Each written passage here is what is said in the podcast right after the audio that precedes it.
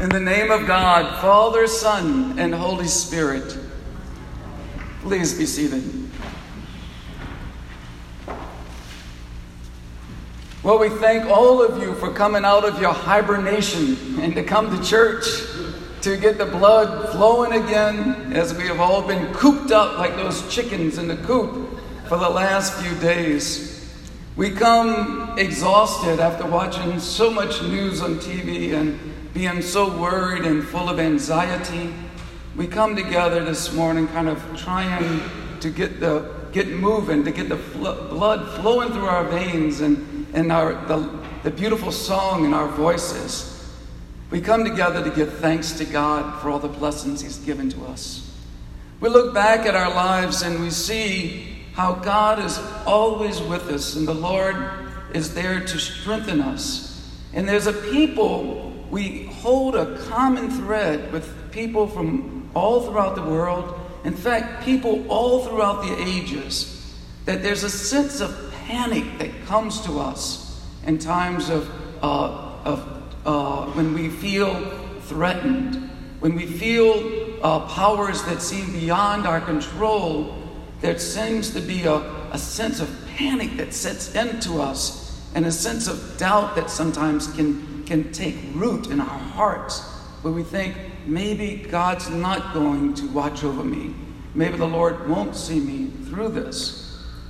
It's a common sense of panic. Our first reading that Bishop Brown read for us so beautifully was from the book of Deuteronomy.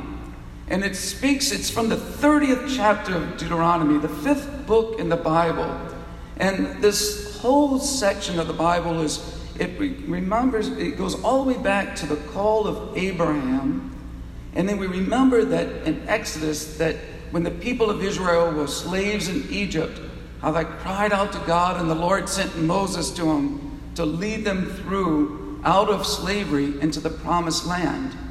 But that journey was one that was very difficult. It was filled with a lot of anxiety and a lot of panic on the people of God.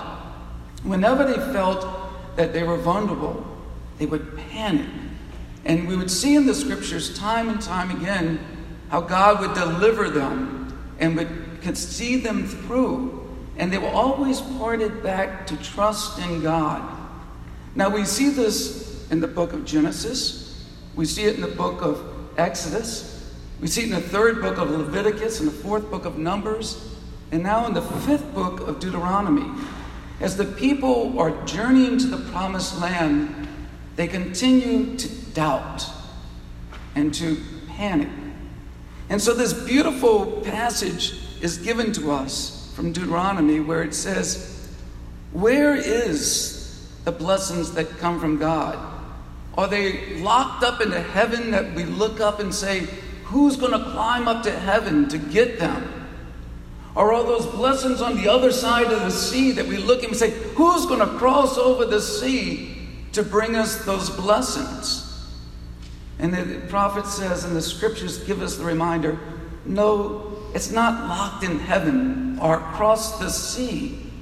The blessings and grace of God is on our, in our mouth and in our hearts, it's within us. That God loves us and will not leave us it's a powerful reminder that the people of Israel are given before they pass to the promised land. Now we know that this truth was given to them, but that it's been a struggle all the way through the scriptures. As we read the Bible from cover to cover, we see that people continue to have problems. Whenever they have hardships, they panic and question and doubt. So we look at our second reading today from Paul's given to the early church of Colossia. And we look and we see that as he speaks to them, he reminds them of a wonderful truth that he says, Look how the Word of God has taken root in you, and how the work of God is bearing fruit. Paul calls the church to say, Look and see what the Spirit of love can do. Whenever you find hardship, whenever you find panic, look and see the acts of love. Reflect back from the very beginning and see that God has been with you and the Lord has strengthened you and blessed you and pulled you through, he says to this early church. And he says, It has been true from the time that you first heard it to the time that you comprehended God's grace. Isn't that a beautiful line for us to meditate on? To comprehend, to fully comprehend God's grace. To understand that God's love is upon us in our good times and in our difficult times, in our moments of joy and our moments of great struggle, that the presence of God, the Spirit of God, is with us and will see us through. It's a powerful reminder that we know that our Lord Jesus embodied. Jesus lived that message. And if you read the Gospels all the way through, you see that Jesus taught everyone to continue to know the Father's love, to know that God's love is so much greater than we understand. And that if we continue to meditate on how powerful God loves us, how the one who created us and called us into being continues to sustain us by the Spirit and never leaves us orphans. And so, as he speaks to the man that comes forward, the lawyer, and he says, You know, what must I do to inherit eternal life? And Jesus just says, Well, what do you read in the scriptures? And he says, Well, to love God with all my heart, with all my soul, with all my strength, and with all my heart, and to love my neighbors as myself.